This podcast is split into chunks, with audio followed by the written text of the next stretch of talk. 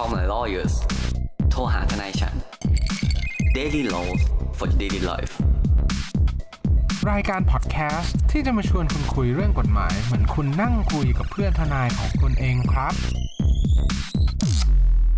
สวัสดีครับยินดีต้อนรับเข้าสู่รายการ Call My Lawyers โทรหาทนายฉัน วันนี้อยู่กับผมออฟเลเนตและคุณภูมิภูมิพงศ์อีกแล้วครับ สวัสดีครับคุณออฟครับ สวัสดีครับคุณภูมิครับ กลับมาพบกับพวกเราอีกแล้วใน episode นี้ครับ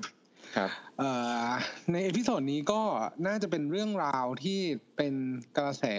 ไม่ใช่เป็นกระแสหรอกเป็นข่าวข่าวดังมากในครับในช่วง week ที่ผ่านมาเนาะว่าเหมือนมีเหตุ แบบเหมือนไม่ได้เหมือนอะมีเลยเออ ก็คือมีมีมีแบบเหมือนเหตุเสียชีวิต ภายในคอนโดย่านอโศก ก็เป็นอืมอ่าเน็ตไอดอลท่านหนึ่งชื่อดังอืมเนาะแล้วก็ในห้องเนี่ยมี มีศพอะสองท่านอยู่ด้วยกัน และคาดว่าน่าจะเป็นแฟนกัน แต่ว่าตอนเนี้ยด้วยความที่ว่ายังไม่มี เอ่อข้อสรุปเกี่ยวกับครับ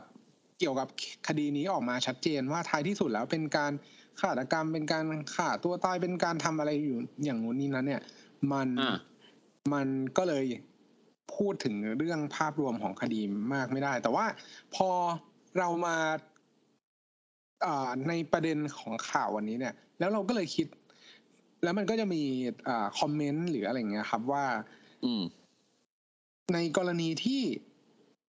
มันเกิดเหตุการณ์แบบนี้ แล้วถ้าสมมุติว่ามันเป็นการฆาตกรรมจริงๆอันนี้ก็คือเป็นเหตุการณ์สมบูรณ์เนาะว่าอืมถ้าท้ายที่สุดแล้วมันเป็นเหตุการณ์ฆาตกรรมอ้าวแล้วคนที่ลงมือเอ่อกระทำความผิดเนี่ยเขาเสียชีวิตไปแล้วเขาจะรับผิดชอบยังไง เขาจะสามารถรับผิดชอบกับตัวผู้เสียหายหรือว่าผู้เสียผู้ เสียชีวิตอีกคนหนึ่งได้ยังไงอืมบ้างมีกรอบของกฎหมายที่อาจจะเอาไปเรียกร้องอากับตัว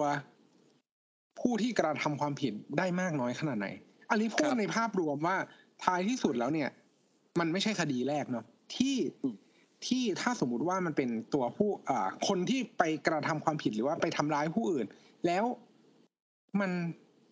ตัวผู้กระทำความผิดเองเนี่ย ถึงแก่ความตายไป ก่อนที่จะมีการตัดสิน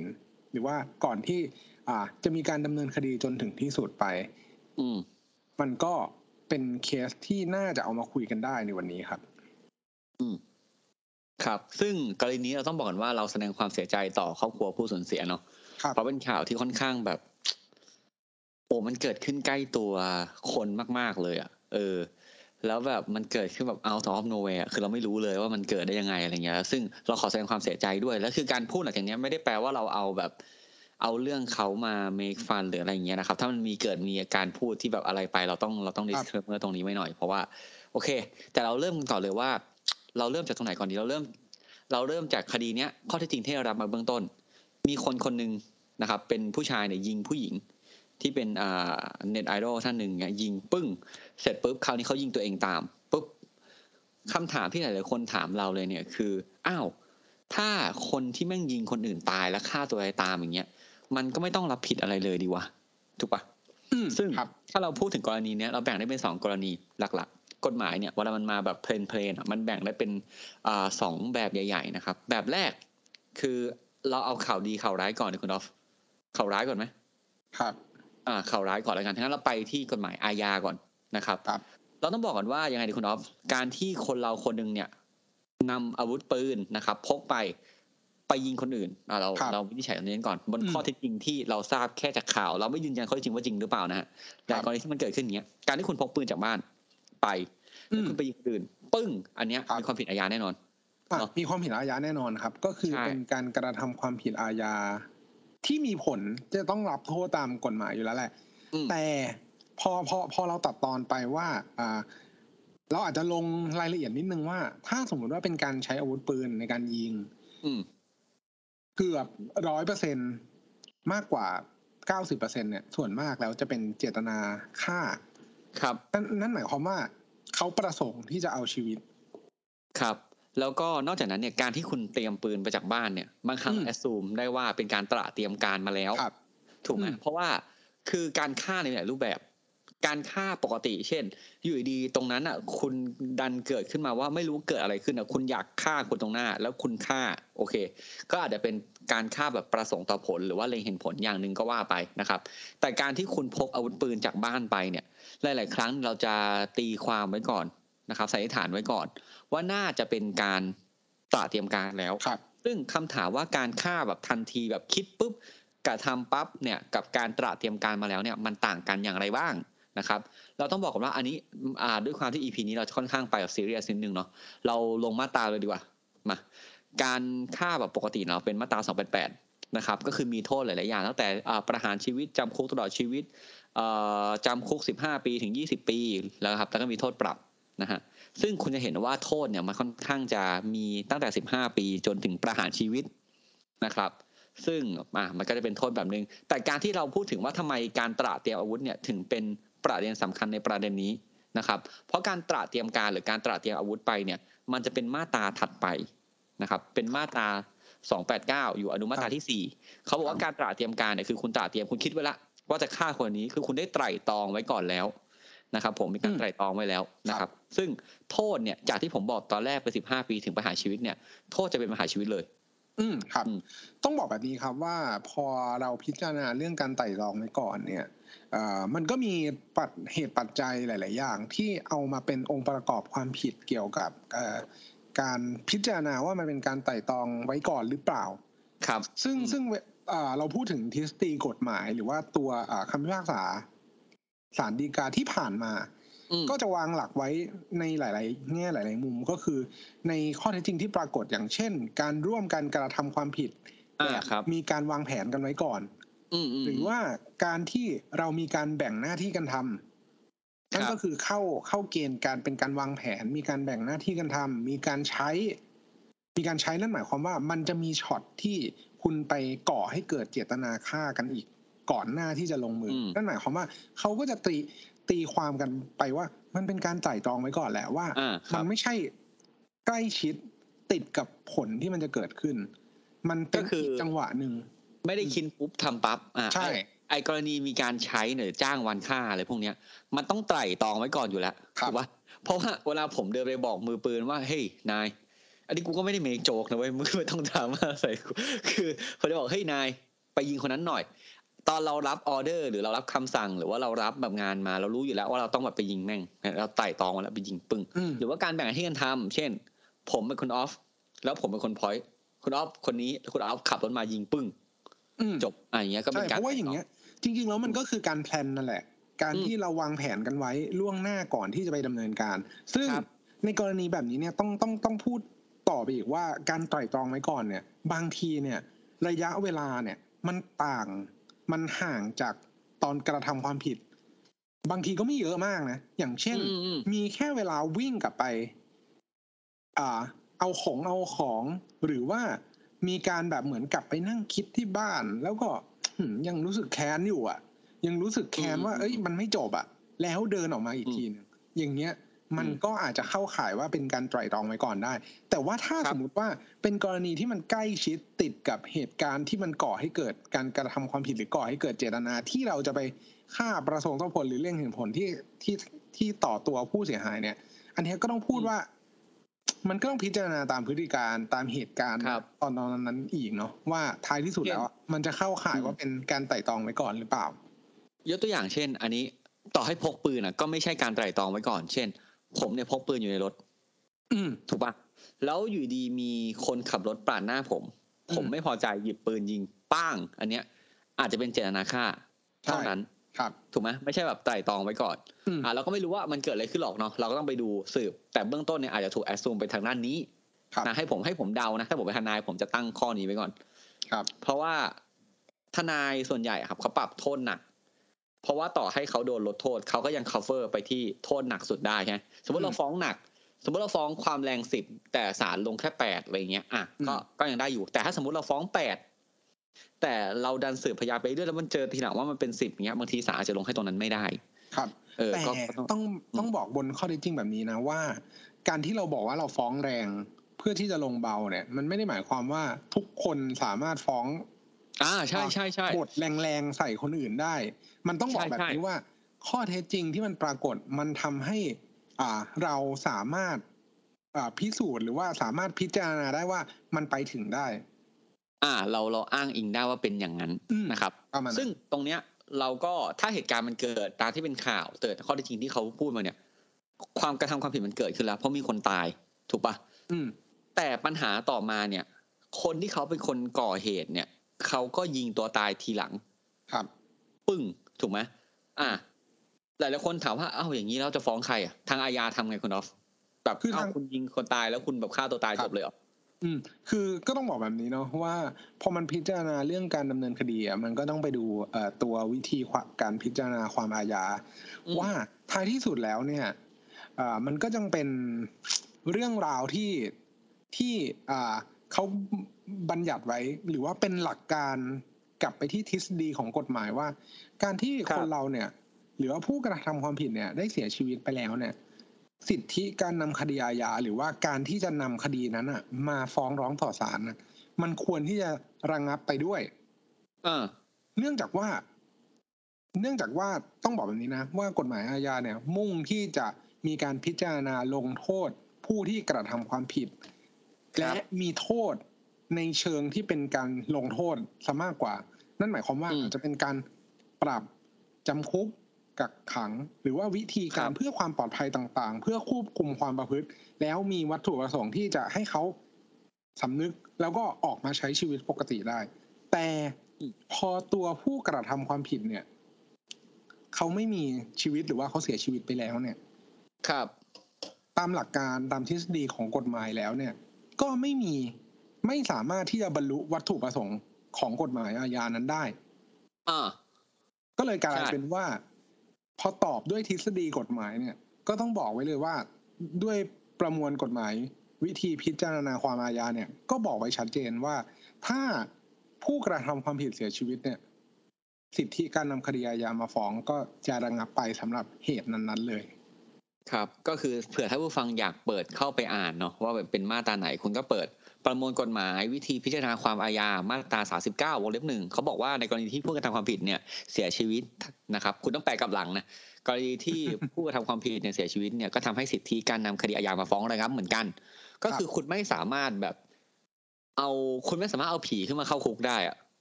เออเราอืมเราต้องพูดอย่างเงี้ยเพราะว่าอย่างที่คุณออฟบอกอะฮะกฎหมายอาญาเนี่ยมันไม่ได้มีเพื่อความสะใจเว้ยมันมีเพื่อให้คนที่กระทำความผิดอะกลัว คนที่ทำความผิดเนี่ยถูกลงโทษ เพื่อได้เข็ดหลาบเพื่อได้ไม่กลับมาทำใหม่ครับเพราะฉะนั้นเนี่ยหลาย ๆ คนเนี่ยโอเคผมเข้าใจว่ามีการขุดคุยเข้าไปถึงคุณพ่อคุณแม่เขานะครับ อ่า แล้วคุณก็อาจจะไม่พอใจในความเห็นหรือการคิดเห็นของครอบครัวเขาอะไรเงี้ยซึ่งในทางอาญาเนี่ย เราต้อง to be fair นะ to be fair for this คือครอบครัวเขาไม่ได้เป็นคนมาก่อเหตุด้วย อืมถูกไหมถูกเขาเพราะว่าเขาเอ่อยกตัวอย่างแบบว่า พ่อแม่หรือว่าพี่น้องฮิตเลอร์อย่างเงี้ยก็ไม่ได้กระทำความผิดด้วยถูกปะเวลาเขาโดนลงโทษเนี่ยเขาก็ควรจะถูกลงโทษ แค่ตัวบุคคลคนเดียว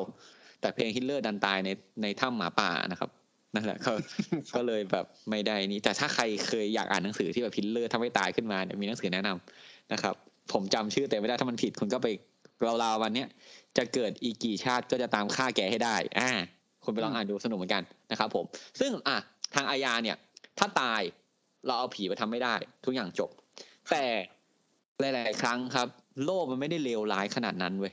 เออ โลกเนี่ยเขามองว่าโอเค เราไม่ต้องเอาพ่อแม่เขามาเข้าคุกไม่ต้องเอาพี่น้องเขามาเข้าคุกก็จริง แต่การกระทำของคนหนึ่งเนี่ย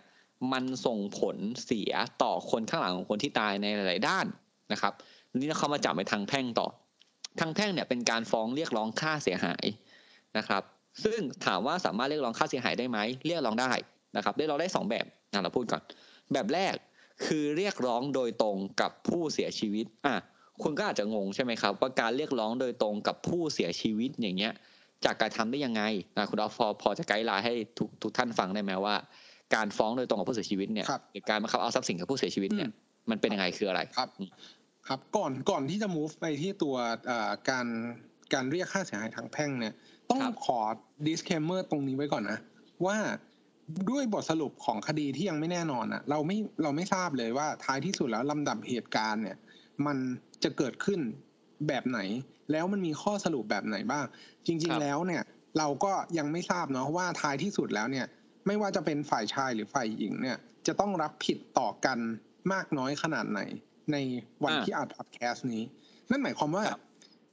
ท้ายที่สุดแล้วอะเรายังไม่รู้เลยด้วยซ้ำว่าใครเป็นคนก่อเหตุ หรือสมัครใจหรือใด ๆ ก็แล้วแต่มันค่อนครับข้างที่จะอยู่ในระหว่างกระบวนการทางยุติธรรม นั่นหมายความว่า ณวันเนี้ยเราจะพยายามพูดให้มันเป็นกลางมากที่สุดว่า ถ้าสมมุติว่าคนใดคนหนึ่งเนี่ย เป็นคนก่อเหตุแล้วกัน แล้วมันอ่าทำให้บุคคลอีกคนหนึ่งอะเสียชีวิตเสียชีวิต การที่จะไปการที่จะไปเรียกร้องเอาจากอ่าตัวในมุมแรกที่คุณภูมิพูดก็คือ เรียกร้องเอาจากตัวผู้กระทำความผิดเนี่ย เราครับกำลังจะบอกว่าเราจะเรียกร้องเอาจากกองมรดกของผู้ที่เสียชีวิตนั่นเอง นั่นหมายความว่าก่อนที่เขาจะเสียชีวิตเนี่ย ผู้กระทำความผิดเนี่ย มีทรัพย์สินอะไรอยู่บ้าง ก็จะเกิดมาเป็นกองมรดก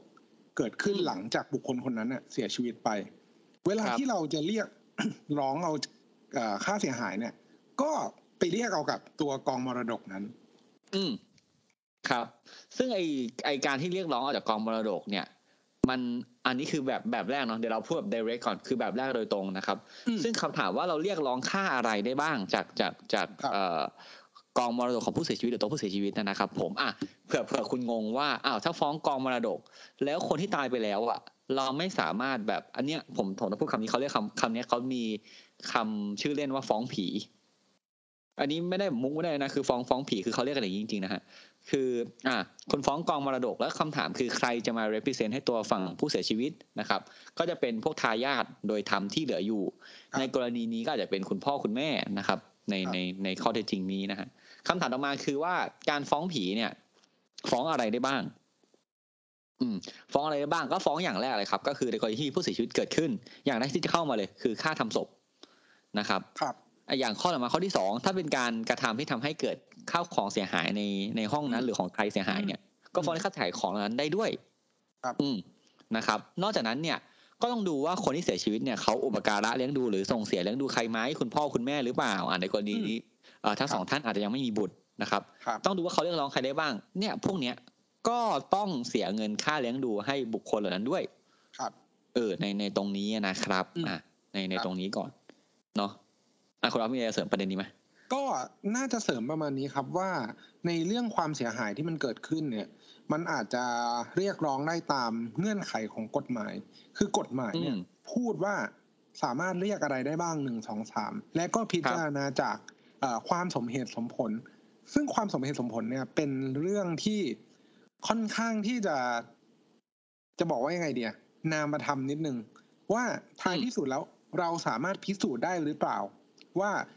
ในขั้นตอนของความเสียหายที่มันเกิดขึ้นหรืออ่าการเสียการอุปการะเสียประโยชน์จากการอุปการะของผู้ที่เสียชีวิตไปเนี่ย เราสามารถพิสูจน์ได้มากน้อยขนาดไหน ซึ่งต้องบอกแบบนี้นะ ว่ามันมีเคสที่สามารถเรียกได้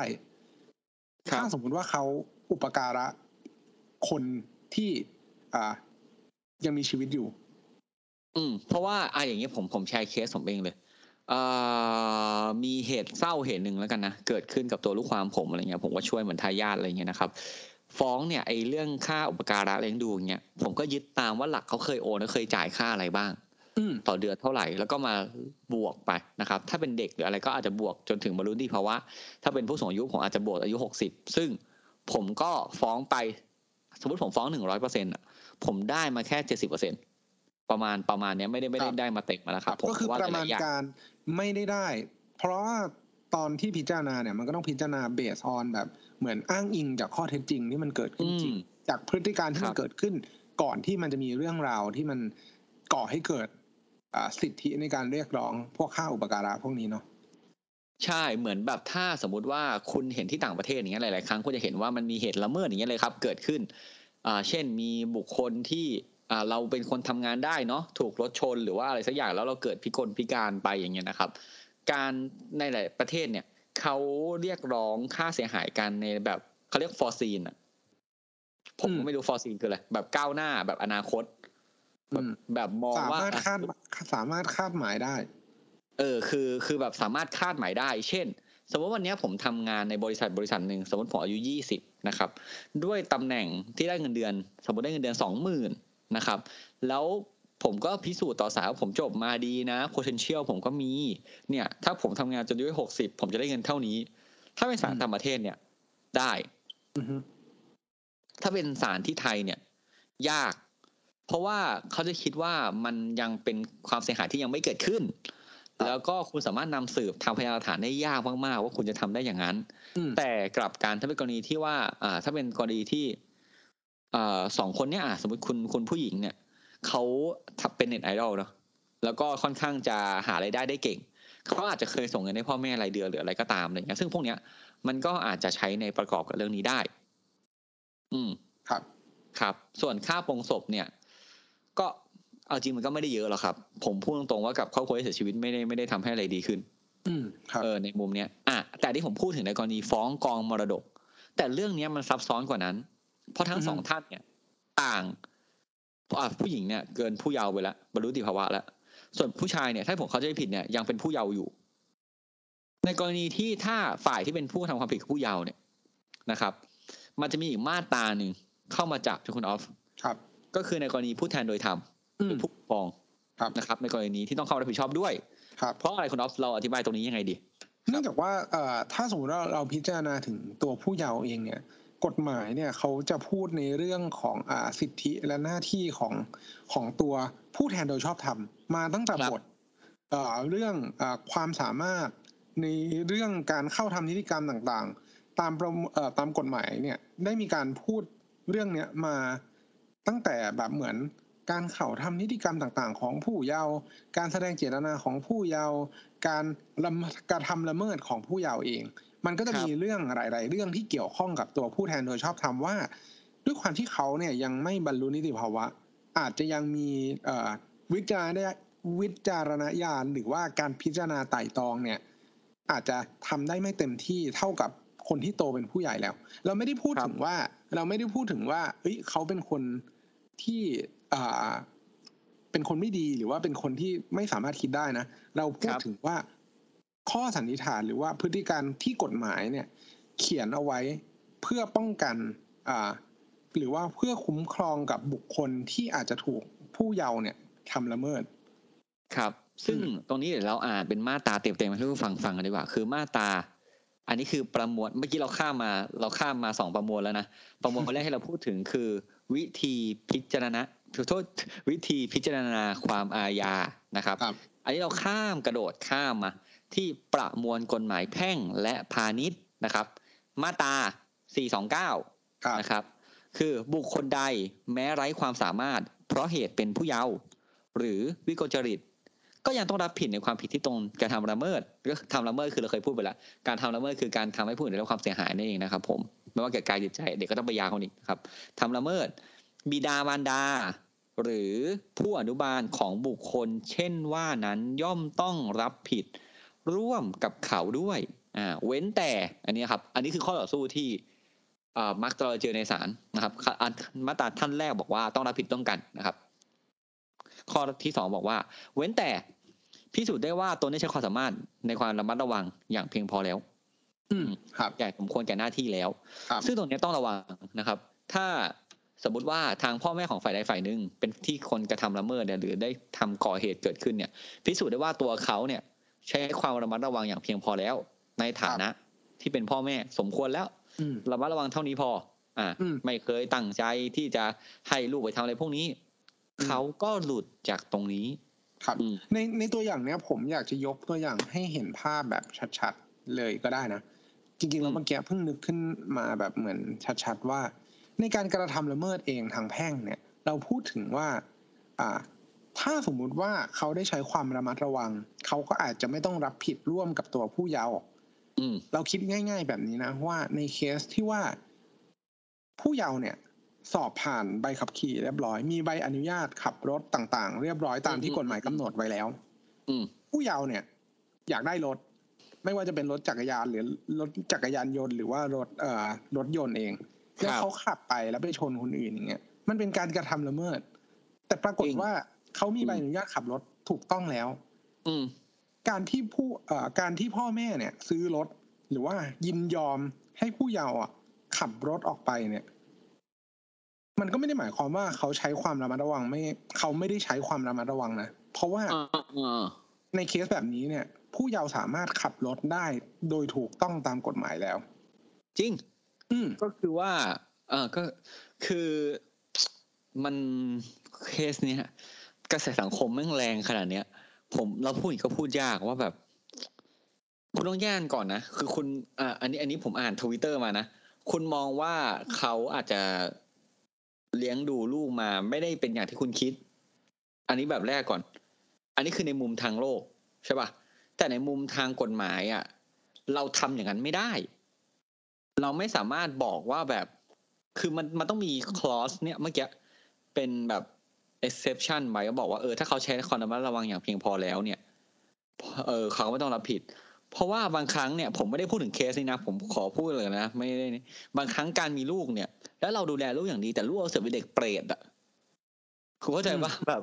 คือกูก็ไม่รู้อะอะอยู่ดีลูกกูก็เป็นเด็กเปรตที่แบบดันทำอะไรก็ไม่รู้พิเรนอะ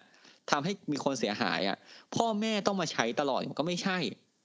ถูกไหม เออ แต่ในกรณีที่ว่าถ้าสมมุติว่าสมมุติว่าไปพิสูจได้ว่า ไอ้เฮียพูดอย่างนี้กูจะโดนปะเนี่ย เอายังไงดี สมมุติว่าผมคุณออฟเป็นลูกผมเหมือนกันแล้วผมบอกคุณออฟเดี๋ยวป้องกันตัวถือไม้เอ่อถือไม้กายสิทธิ์ไปโรงเรียนด้วยคุณออฟใช้ไม้กายสิทธิ์ที่ผมให้ไปฆ่าคนอะอันนั้นคุณอาจต้องคิดว่าคุณออฟมีใบอนุญาตในการพกไม้กายสิทธิ์ของผมหรือเปล่า อย่างนี้ดีกว่านะครับเราพูดแค่นี้ประเด็นเนี้ยง่ายๆนะครับ ก็คือเราจะบอกว่าการฆ่าคนตายเนี่ยคนนั้นไม่ได้ตายฟรีแน่ๆแม้ว่าคนฆ่าจะได้ฆ่าตัวตายตามเนี่ย การเรียกร้องทางอาญาเนี่ยโอเคมันอาจจะจบนะมันอาจทำไม่ได้ แต่การเรียกร้องทางแพ่งยังมีอยู่ แต่ผมพูดเลยครับ การเรียกร้องทางแพ่งเนี่ย มันก็ไม่ได้รวดเร็วขนาดนั้น ถูกไหมการฟ้องคดีเนี่ยอย่างต่ำก็ปีหนึ่ง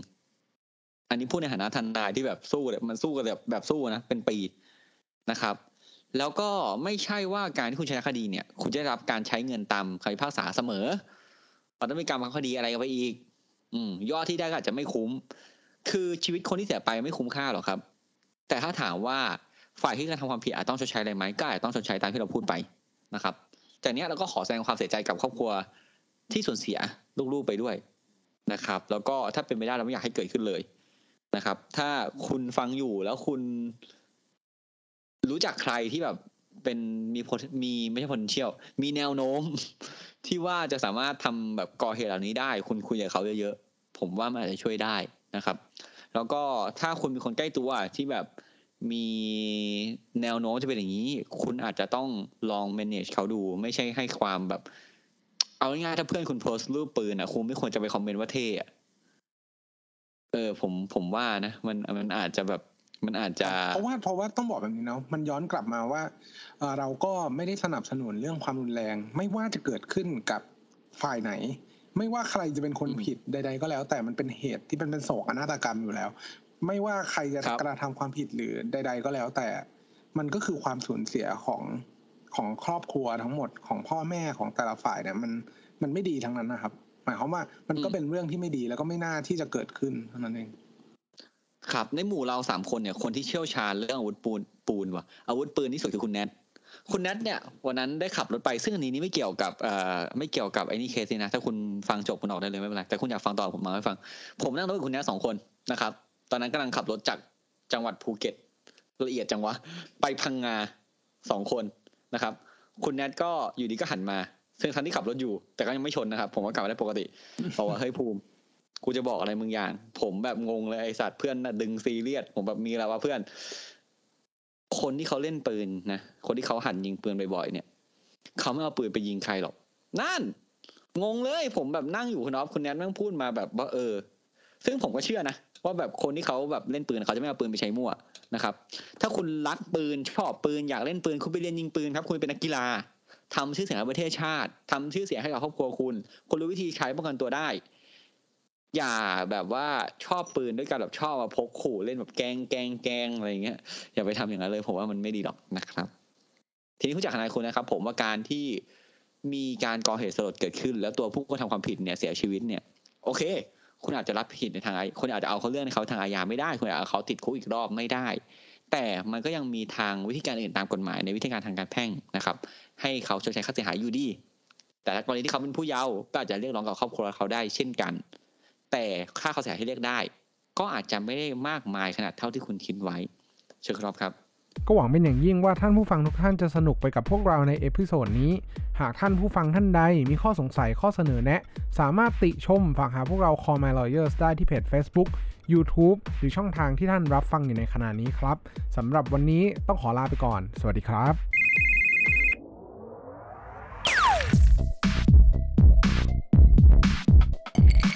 daily laws for daily life.